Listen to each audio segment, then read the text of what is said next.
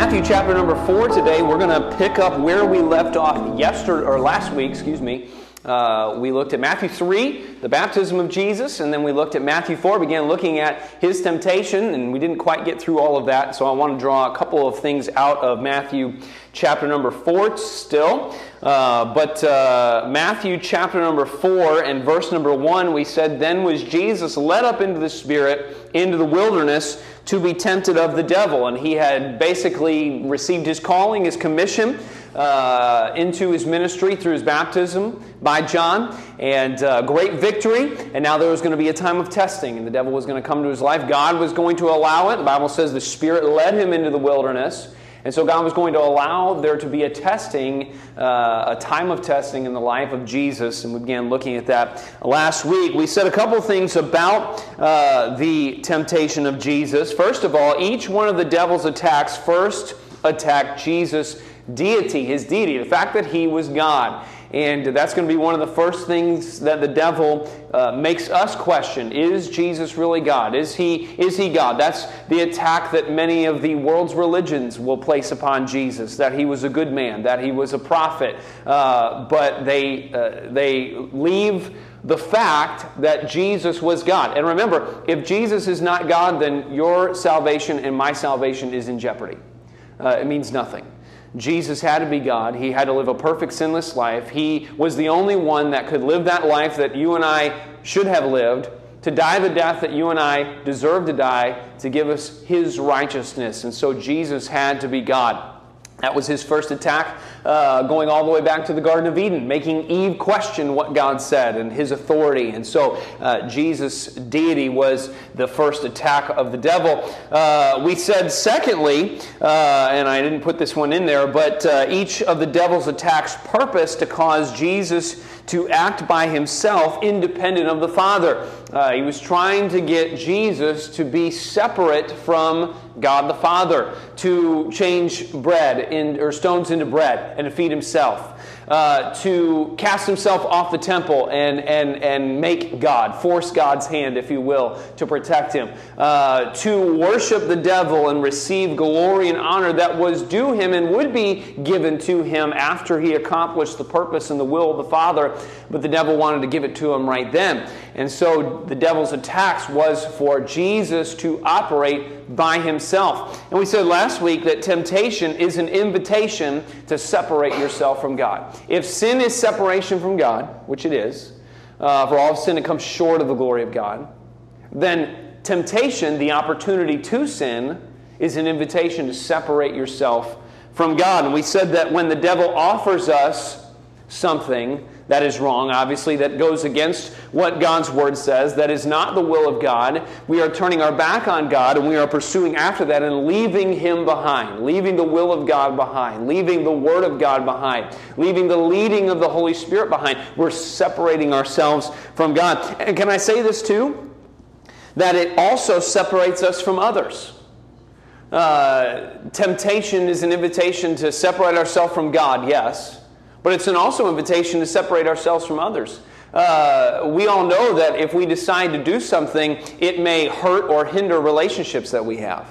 It may hurt or hinder uh, friendships that we have. If we choose to be dishonest, or if we choose to be deceitful, or if we choose to be critical, or if we choose to have a bad spirit, uh, or if we choose uh, to, uh, to not live with integrity, uh, that's going to separate us in relationships that we have. Uh, it's going to hinder our ability to have influence or ministry in the future. Now, we know that God can restore relationships. We know that God's grace is greater than all our sin, and so He can allow us opportunities in the future despite our failures. But in the immediate, in the, in the short term, and, and sometimes long term, there can be separation there when we choose to follow that temptation. And we said, uh, we, we, we wonder why, if we know that sin is separation, and we know that then temptation is the opportunity, or the invitation to be separated from God and from others, then why do we do it? If, if, if, if God, and we would all agree, His will is perfect, His will is best, the Word of God is what we need to follow, His leading is what we need to obey, then why do we purposely choose to turn our backs on that and walk the opposite direction and separate ourselves from God by following sin? Why do we do that? Well, The appeal is that it makes us better. That's why we do it. Because deep down inside of us, to our core, naturally, we are out looking for number one. That's, that's how you and I are naturally wired. That's how that's what sin has done to us. That's how we're born. We're naturally selfish, we're naturally prideful, we're naturally looking out for number 1. And so when an opportunity comes, it doesn't matter who it comes from, when an opportunity comes to make ourselves better, oh man, I'm all about that. Why, why are there so many self help books? Why are there so many different types of diets and, and, and workout regimens? And, and, and, and why do Instagram influencers have such a pull on people? Why? Because everybody wants to make themselves better. We're looking for a way to make ourselves better. And there's nothing wrong with making ourselves better, but if that becomes the keeps us from being separated from God, that's a problem. But the appeal for the devil to Jesus was to make himself better at this point. You're hungry, Jesus, so turn stones into bread. That's going to make things better. Uh, you, you, you are going to have to face a cross one day, Jesus. You know what that's going to entail. You know the pain, you know the suffering, you know the rejection of your creation, you know the mockery that you're going to be made. You know the fact that you are going to have to be separated from God the Father one day. So instead, why don't you just bow down and worship me? We'll, we'll circumvent all of that, and I'll give you everything right now. I'll give you all of the, the, the tongues confessing that Jesus Christ is Lord and the knees bowing down before you. I'll give you all of that now. I'll make it better. That was the appeal. That was the appeal to Adam and Eve, back, way back in the garden. When Adam or when the, the devil came to Eve and said, Why don't you eat of the fruit? Because in the day that you eat thereof, your eyes will be open, and you'll be like gods. That's better. The appeal was to be better. The problem is, the reality is that life is about to get much worse. Why? Because the Bible says that sin, while it brings pleasure for a season, when it is finished, it brings what? Death. It brings death. That's the end result of sin. That's the end result of separation from God. The wages of sin is death.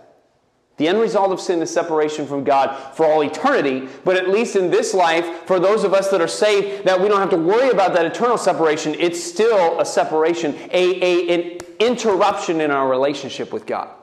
Sin is a separation. Uh, so we need to make sure that we understand that. Now, as we look at the example of Jesus, let's get back to Matthew. We're caught up from last week.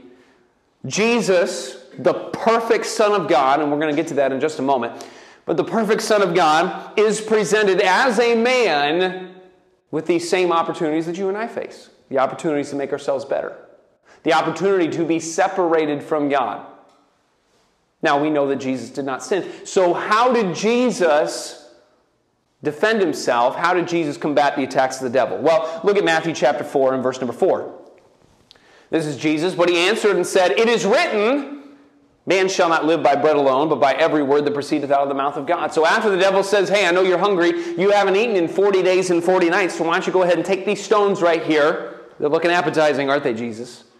Turn them into bread, fresh, warm bread, hot bread, you know, a little butter on it, a little honey, you know, those rolls from Lambert's. You know what I'm talking about. Uh, why don't you turn it into to bread, Jesus? And Jesus said, But as is written, man shall not live by bread alone, but by every word that proceedeth out of the mouth of God. Uh, the devil took Jesus up to the, the pinnacle of the temple, the high, high point of the temple, and said, Jesus, why don't you cast yourself down? The devil even tried to use scripture against Jesus here. He said, uh, Look, you know, the Bible says that God's not going to allow you to be hurt. He's going to give his angels charge over thee. He's going to catch you if you jump. He's, he's, he's not going to allow you to, uh, uh, to miss out on your purpose. And what does Jesus say in verse number 7? Jesus said unto him, It is written, Thou shalt not tempt the Lord thy God. So the devil tries again for that third time. He takes Jesus to a high, high mountain. We don't know where it was, Mount Everest, some, some high, high peak where he could see all the kingdoms and nations of the world. And he said, If you bow down to me, I'll give all of this to you. And Jesus says in verse number 10, Then saith Jesus unto him, Get thee hence, Satan, for it is written, Thou shalt worship the Lord thy God, and him only shalt thou serve. The response to the attacks that the devil brought to Jesus, Jesus' response was the Word of God. It was the Word of God getting his focus and attention back on God. Do you see that? Each one of those? It is written, so there's the Word of God, but then the scripture that he used said, I'm going to get my focus and attention back on God. Man shall not live by bread alone, but by every word that proceeded out of the mouth of God. I want to be listening to God. It is written, the word of God, thou shalt not tempt the Lord thy God. I want my relationship with God to be right. In verse number 10, it is written, thou shalt worship. I'm going to worship God only. My relationship with the Lord will be right. So Jesus combats the devil with the word of God, making sure that that opportunity to be separated from God is eliminated. I'm going to be running towards God instead of running away from God. The Word of God. Uh, the Bible tells us throughout its pages that it is the weapon of the Christian. It is the weapon of the believer against the attacks of Satan. What does he say uh, in Ephesians 6 17? Going through all of the, the pieces of the armor of God, everything that you and I need to do to defend ourselves against the spiritual battle in which we're engaged. Ephesians 6 17 says, And take the helmet of salvation and the sword of the Spirit which is the word of god. Uh, hebrews 4.12 says for the word of god is quick and powerful and sharper than any two-edged sword piercing even the dividing asunder of soul and spirit and of the joints and marrow and is a discerner of the thoughts and intents of the heart. It is our weapon. It is our defense. It is our attacking weapon it's what will drive away the, devil. It is what will eliminate that opportunity to separate from God, and it's going to bring us back to our relationship with Him. And this is the thing that we need to remember. Because you and I face temptation every day. Every day, we face temptation. You faced temptation already this morning. You'll face temptation this afternoon. You'll face temptation this evening. This week will be filled with temptation. If you are going to defend yourself, if you are going to overcome that temptation, if you are going to, instead of being invited to separate yourself from God, you're going to be engaged in being closer to God, the defense against that is found outside of you. It's not within you. It is not you. Uh, you will not be able to overcome temptation by yourself. You will not be able uh, to defend yourself against the opportunity to separate yourself from God. Why? Because you by yourself wants to take that appeal to be better. You want to be better. You by yourself want to be better. And so when the devil gives you an opportunity to be better and in turn separate yourself from God, you're going to take it every single time. The defense that we need is found outside of us. We're the problem. The Bible says in Jeremiah that the heart is desperately wicked, deceitful above all things. Who can know it? The mind is the battleground, and you and I need something that is going to give us a renewed mind, a, an edge, if you will, in this spiritual battle, and that is the Word of God. Uh, it's not going to come by self will or striving to be a better you. That was the appeal in the first place.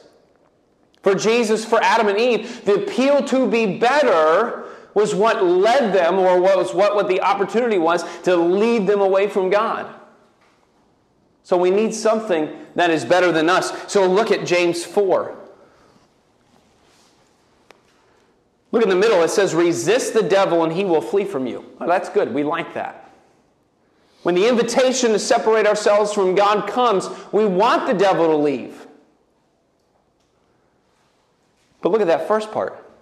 It says, Submit yourselves, therefore, to God. Submit yourselves, therefore, to God. It's not your power, it's His power.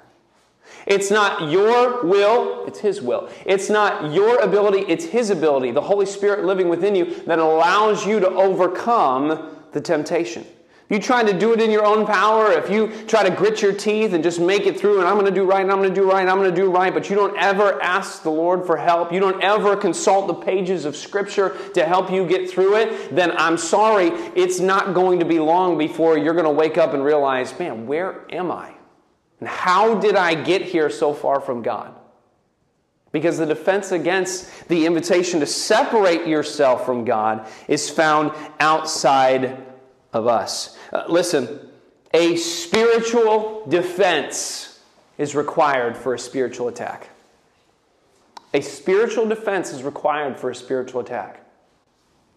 Again, you, you can't, and, and I'm, look, I'm, look, I'm for social media and for those that, that try to help us have good thoughts about ourselves and trying to be better and trying to choosing to succeed and trying to overcome. And look, we need to have the right mindset, and the Bible even talks about speaking to ourselves correctly, but the basis for that must come from this.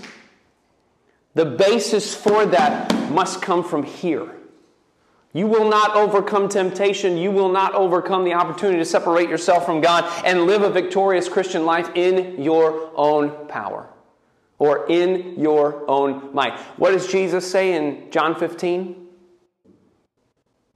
Without me, ye can do nothing. Can do nothing. Without me. Uh, that, that's nothing covers a lot of things, but it's a waste, all of it. Nothing is that, that old Bible word that we see all the time vain, empty, worthless. Jesus said, You can do a lot of things, but it's going to be nothing. And you're going to get down the road one day and you're going to look back and think, Where's God? Because you have separated yourself so long trying to defend yourself by yourself. And let me say this. Okay? In that spiritual defense, they say this in some sporting events and in the sporting world, but the best defense is a good offense. Best defense is a good offense. And so when it comes to the defense against the spiritual attack, it takes an offensive weapon. Realize that, that yes, we have the shield of faith, but God says, my, my word is a sword. It's not a shield. It's a sword. It's an offensive weapon. I don't know about you, but I, if I have a sword in my hand, I'm not going to just try to use it to block stuff coming in. I want to stick somebody with it. I, I don't want to just use that as a defense. I want to go on the offensive if I have a sword. And God says, My word is a sword, uh, because that's what Jesus was doing. See, if we try to do things in our own power, in our own strength, in our own might, the devil gives us an opportunity to be separated from God, and we, kind of, we try to come up with our own ideas and our own thoughts about who we are and how we're going to do this. The devil is a master at taking those thoughts and twisting things and making them be deceit and making them become lies and making us believe lies, and sooner or later, we don't even know what we believe. But when we base what we think on truth, now that's something to stand on. See, when Jesus, when Jesus was confronted by the devil, and the devil said, you know, do this, Jesus, turn those stones into bread, Jesus did not just ignore him. Jesus didn't just turn his back and think, I don't have to listen to you, devil. Devil, I don't have, I don't, you're not there. If I don't look at you, if I don't look at those stones, they're not there. You're not there. Jesus didn't do that. See, when the devil came at him, Jesus went on the offensive against the devil. Now, it was his defense, but he went on the offensive. He said, uh, Excuse me, devil, it is written, Thou shalt not live by bread alone, but by every word that proceeds out of the mouth of God. So, for you and I to overcome temptation, it requires to go on the offensive against the devil. Now, that requires for us to know this book. That requires us to have a relationship with this book. That requires us to read this book and study this book and know when those opportunities come what we need to use. You know, I would, I would dare say if you handed any of us in here a sword, an actual sword, we're not going to be able to do much with it. I mean, we can throw it up there and we can hit things with it, but to actually be a master swordsman and use it, you know how you see in the movie, and they're flying around and they're all choreographed and they don't cut themselves. Uh, some, somebody in here is using a, losing a hand. Uh, but if we train with it and we practice with it and we use it in easier combat, then pretty soon we'll be good with it. we'll be able to use it. And that's what we need to do with the sword. What does the Bible say in Psalm 119? Wherewithal shall a young man cleanse his way? Cleanse his way. Overcoming sin by taking heed thereto according to thy word. Verse number 11 there at the bottom Thy word have I hid in mine heart, that I might not sin against thee. The defense against sin and temptation is the word of God. Now, I want to say this too about Jesus being tempted of the devil. Because while we read this right here in Matthew 4 and several of the other Gospels, this specific account of the devil tempting Jesus, in Matthew it reads that he leaves and then the angels come and minister to Jesus. But in Luke, there's an interesting reference at the end of Luke's account of this. Luke 4:13 says, "And when the devil had ended all the temptation, look at the end of that, he departed from him for a season. For a season. Now, we don't know how long that season was. We don't know if it was a day, a week, a month, a year, two years. But it leaves the end open to tell us that he came back. And so, this was at the beginning of Jesus' ministry. This is the common time when we think of Jesus being tempted, the devil three times. Jesus, that's the temptation of Jesus. But that wasn't the only time. That wasn't the only time. Jesus was tempted throughout his entire life. The Bible says in Matthew 16 23, but he turned and said unto me, uh, Peter, get thee behind me, Satan. Here, when, when Jesus is talking about what he's going to do at the end of his life, and he's going to go to the cross and he's going to be sacrificed and he's going to die for all the sins of mankind, and then Peter, thinking he's all big and bad, and he's going to tell Jesus how to live his life, he says, No, Jesus, that's not going to happen. And so Jesus realizes that this is Satan through Peter trying to tempt Jesus to be separated from God's will for his life. And so he says, Get thee behind me, Satan. Thou art an offense unto me, for thou savorest not the things that be of men, but those that be of God. The Bible says in Hebrews 4:15, For we have not an high priest, that means we do, which cannot be touched with the feeling of our infirmities, which we do, but was in all points tempted like as we are, yet without sin. See, this is a wonderful thing. And I want you to I want to draw your attention to uh, the, this fact about Jesus and his temptation. Because yes, we look at Jesus' temptation and we draw from it the example from which we can overcome and resist temptation as well. We know that the devil's going to attack Jesus' deity. We know that the devil's going to try to appeal to us being better and separate us from God. We know that the Word of God is our defense, our offense against that temptation, and that's all wonderful. But I want to draw this bigger picture look at Jesus' temptation. Because, yes, it's an example for us to follow, but it for sure is a victory for us to rejoice in. Think with me, okay? All the way back to the beginning, when God created Adam and Eve, what happened? They failed. Then God brings his promised people, Israel, out of Egypt into the, the wilderness and to the promised land. But all along the way, what did Israel do? The entire time, they failed and they failed and they failed and they failed and they failed and they failed. And they kept on failing. They failed. You and I, we are born by ourselves on a road to failure. We fail. We fail all the time by ourselves. But can I encourage you this morning by saying that Jesus did not fail? Jesus did not fail. When you read the story of Jesus being tempted in Matthew 4 and the other Gospels, you need to shout and be thankful that Jesus did not fail. Because we, we read that story all the time, it becomes so familiar to us, and we think, oh, of course, Jesus did not fail. No! That is. You need to realize how significant it is that Jesus did not fail. Listen, Jesus is the only firm against temptation. The only one. Nobody else did. You and I don't. Not a single person has ever stood firm his entire existence against temptation except for Jesus. We'd be thankful for that because he did because we don't. He did because we, humanity, mankind, did not. Jesus did.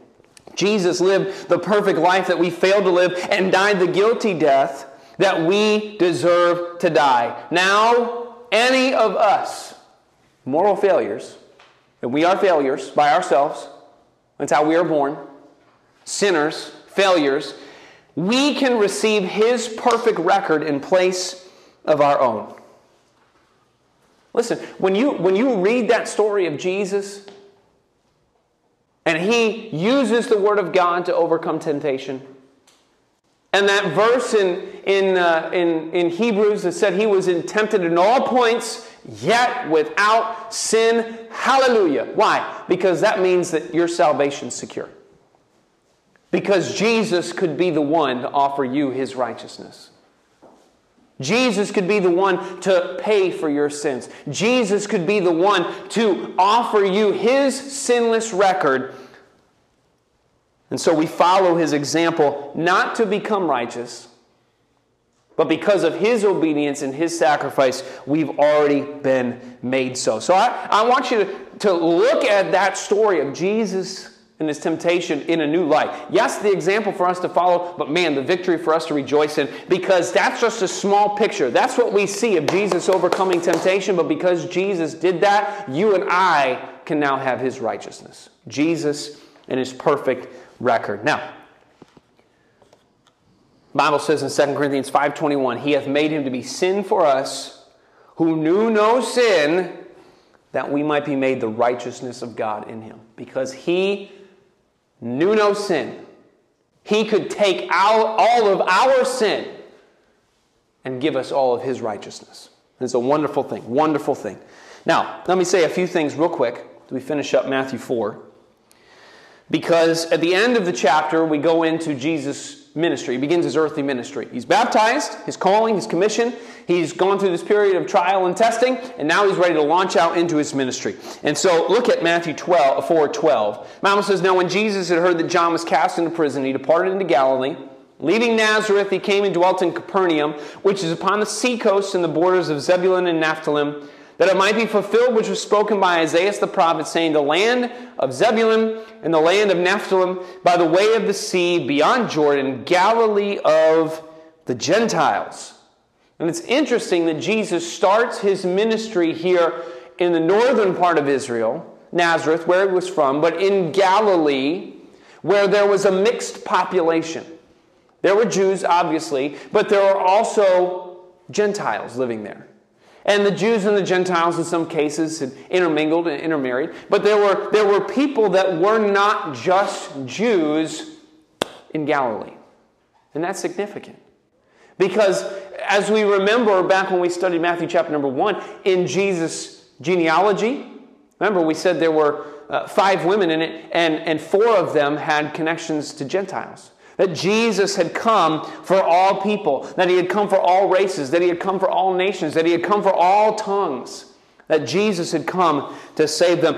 Then we see in verse number 16, the people which sat in darkness saw a great light, and to them which sat in the region and shadow of death, light is sprung up. Verse 17, from that time Jesus began to preach. Oh man. First of all, just the thought of Jesus the preacher. We know Jesus is the teacher, we know his parables, but thinking Jesus the preacher, now that's a thought right there. And to say, repent, for the kingdom of heaven is at hand. And so Jesus, that's, that's verbatim the exact same message that John the Baptist gives in Matthew chapter number 3. John, Jesus is continuing the same message, the continuity there. The kingdom of heaven is at hand. And he's setting the stage right here, right at the start of his ministry. This is Jesus by himself. We, usually think about Jesus with the 12 disciples and the crowds and the multitudes following him. This is Jesus right, when he's getting started, all by himself. And he's preaching and he's setting the stage for the ministry that's going to be continued even by his disciples after he leaves. Matthew 28 19, the Great Commission Go ye therefore and teach all nations. Jesus is starting the Great Commission right here at the beginning of his ministry by preaching to all nations. And so it's here that Jesus calls his first disciples in Matthew 4:19, and he saith unto them, this is talking to Peter and Andrew at the seashore there in Galilee, and he saith unto them, Follow me, and I will make you fishers of men. Let me say this, and then we'll be done. Jesus' first call to his disciples was to follow. That was it. to follow. Jesus did not start out with the Great Commission. Jesus did not look at Peter and James and John and Andrew on the seashore and said, Hey guys, go ye therefore into all the world. He didn't start with that. He just said, Follow me. Follow me. I'm the focus, guys. I'm the, I'm the one you need to be with. I'm the one that you need to listen to. I'm the one that you need to obey. I'm the one that you need to learn from. I'm the one that you need to watch and observe and follow my example. I'm the one that you need to follow. And then I'll make you what you need to become. He did not say to these guys, hey guys, I want you to be fishers of men. Become fishers of men, and then follow me. Mm-mm. He said, follow me, and I will make you fishers of men. And I think we need to remember something that we get focused on trying to become the best fishers of men that we can be, and we forget that we need to just follow him. We need to just follow him. We need to be with him. We need to allow him to change us. We need to allow him to speak to us. We need to allow him to lead us. We need to allow him to guide us. We need to watch his example. We need to read his words. We need to be where he is. And he'll make us what he wants us to be. I think that's so important. Uh, I don't have time to go into the rest of this, but as Jesus, as we follow Jesus, he'll make us what we need to become. He'll give us a love for the multitude. He'll help us focus on people. He'll help us proclaim the gospel and help us be closer to Him.